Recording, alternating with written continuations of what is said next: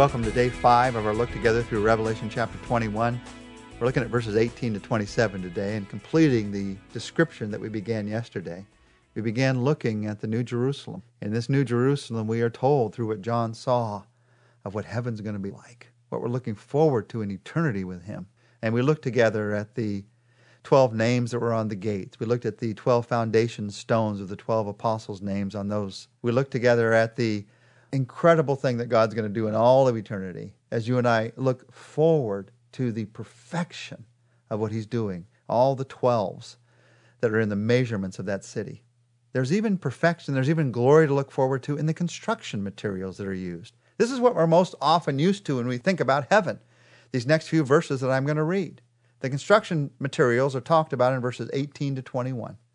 The wall was made of jasper, and the city of pure gold as pure as glass.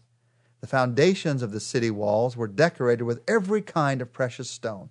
The first foundation was jasper, the second sapphire, the third chalcedony, the fourth emerald, the fifth sardonyx, the sixth carnelian, the seventh chrysolite, the eighth beryl, the ninth topaz, the tenth chrysoprase, the eleventh jacinth, and the twelfth amethyst. Oh, that's a lot of stones for me to read. And then in verse 21, the twelve gates were 12 pearls, each gate made of a single pearl. The great street of the city was of pure gold, like transparent glass. There it is in verse 21 streets of gold.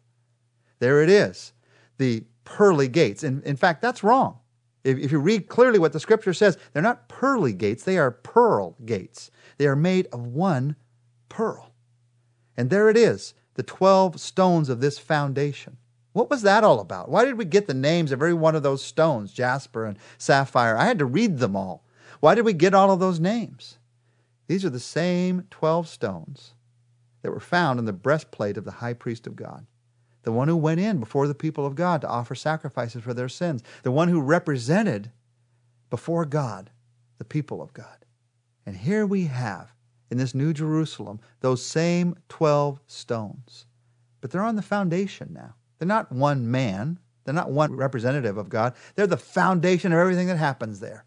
Now, it's interesting. These 12 stones are named, but they're basically in reverse order of the 12 stones that are named when they're named on the breastplate in the Old Testament. It's showing that God is doing things differently. He has a new way of doing things. And it's showing that the very foundation of this place of God, of this presence of God, is going to be built into the, into the New Jerusalem and what we're going to experience. Now, that's a surprise in the New Jerusalem. There's another surprise besides the construction materials. One of the surprises in the New Jerusalem is what will not be there. What will not be there is a temple, no temple building. Verse 22 I did not see a temple in the city because the Lord God Almighty and the Lamb are its temple. You see, in Jerusalem, a temple was needed, a place where they could go and experience God's presence. But in the New Jerusalem, there will be no temple needed because God's presence is experienced anywhere and everywhere. God Himself is the temple.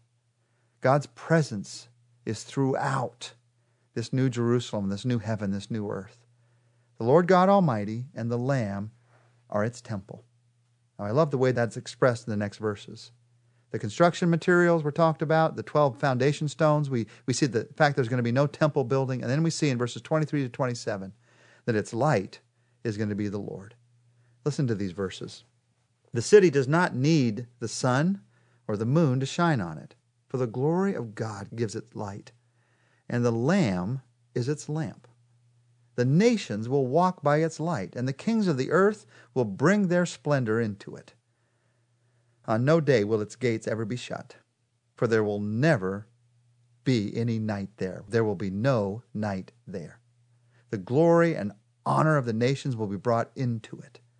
Nothing impure will ever enter it, nor will anyone who does what is shameful or deceitful, but only those whose names are written in the Lamb's book of life. So the New Jerusalem does not need a sun or a moon because God Himself provides all the light that is needed. Think of the picture of that. Think of the glory of that. Jesus is the light of the world, and Jesus will light up all of eternity.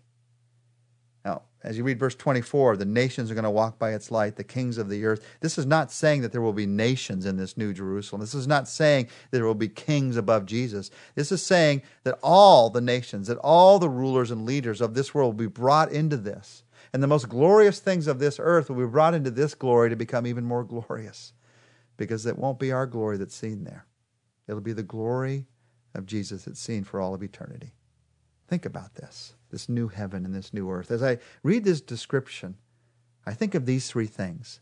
It is a place that is dripping with value, it is a place that is drenched in light, and it is a place that is draped in beauty. It is dripping with value. The, the gates are one single pearl, the streets are gold. It is dripping with value because there's nothing more valuable in my life than the presence of God. And that is what I look forward to. That is the value that should drive my life today. It is drenched in light. But that light is not from the sun or the moon or any man made light. It is the light of who God is. The character of God lights up all of eternity. So I bring that into my life today. It is draped in beauty.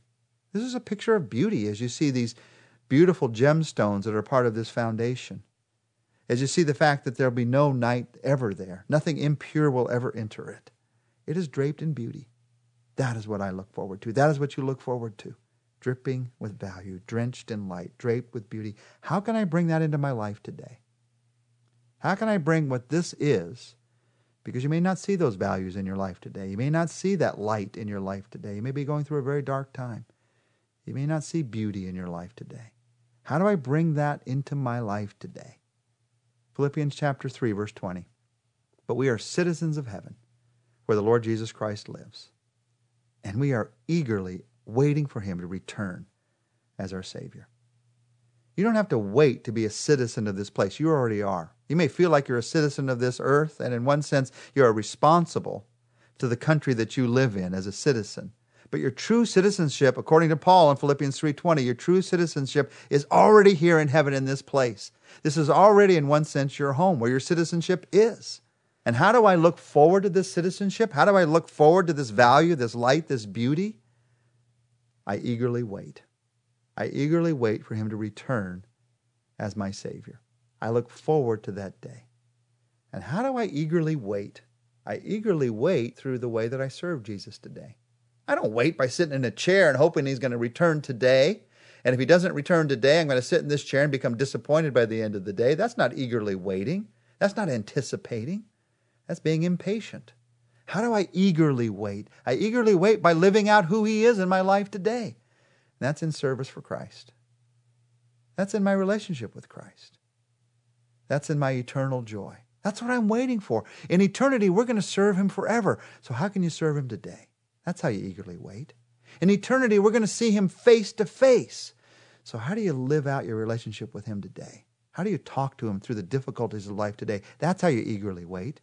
In eternity, we're going to reign with him forever in joy. So, how do I ask him to experience that joy in my life that's above and beyond circumstances today?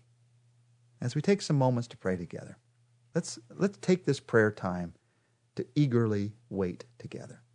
Jesus, we are going to serve you forever. So we ask you, how can we serve you today? Who can we love? How can we pray? Who can we serve? Looking forward to that day. Lord, we're going to see you someday face to face. How can I look forward to that? Even right now, in the way that I think about you. You're right here, right now, with me in whatever I'm doing. I may not feel it right now. Right now, I see through a mirror dimly, but then I will see face to face.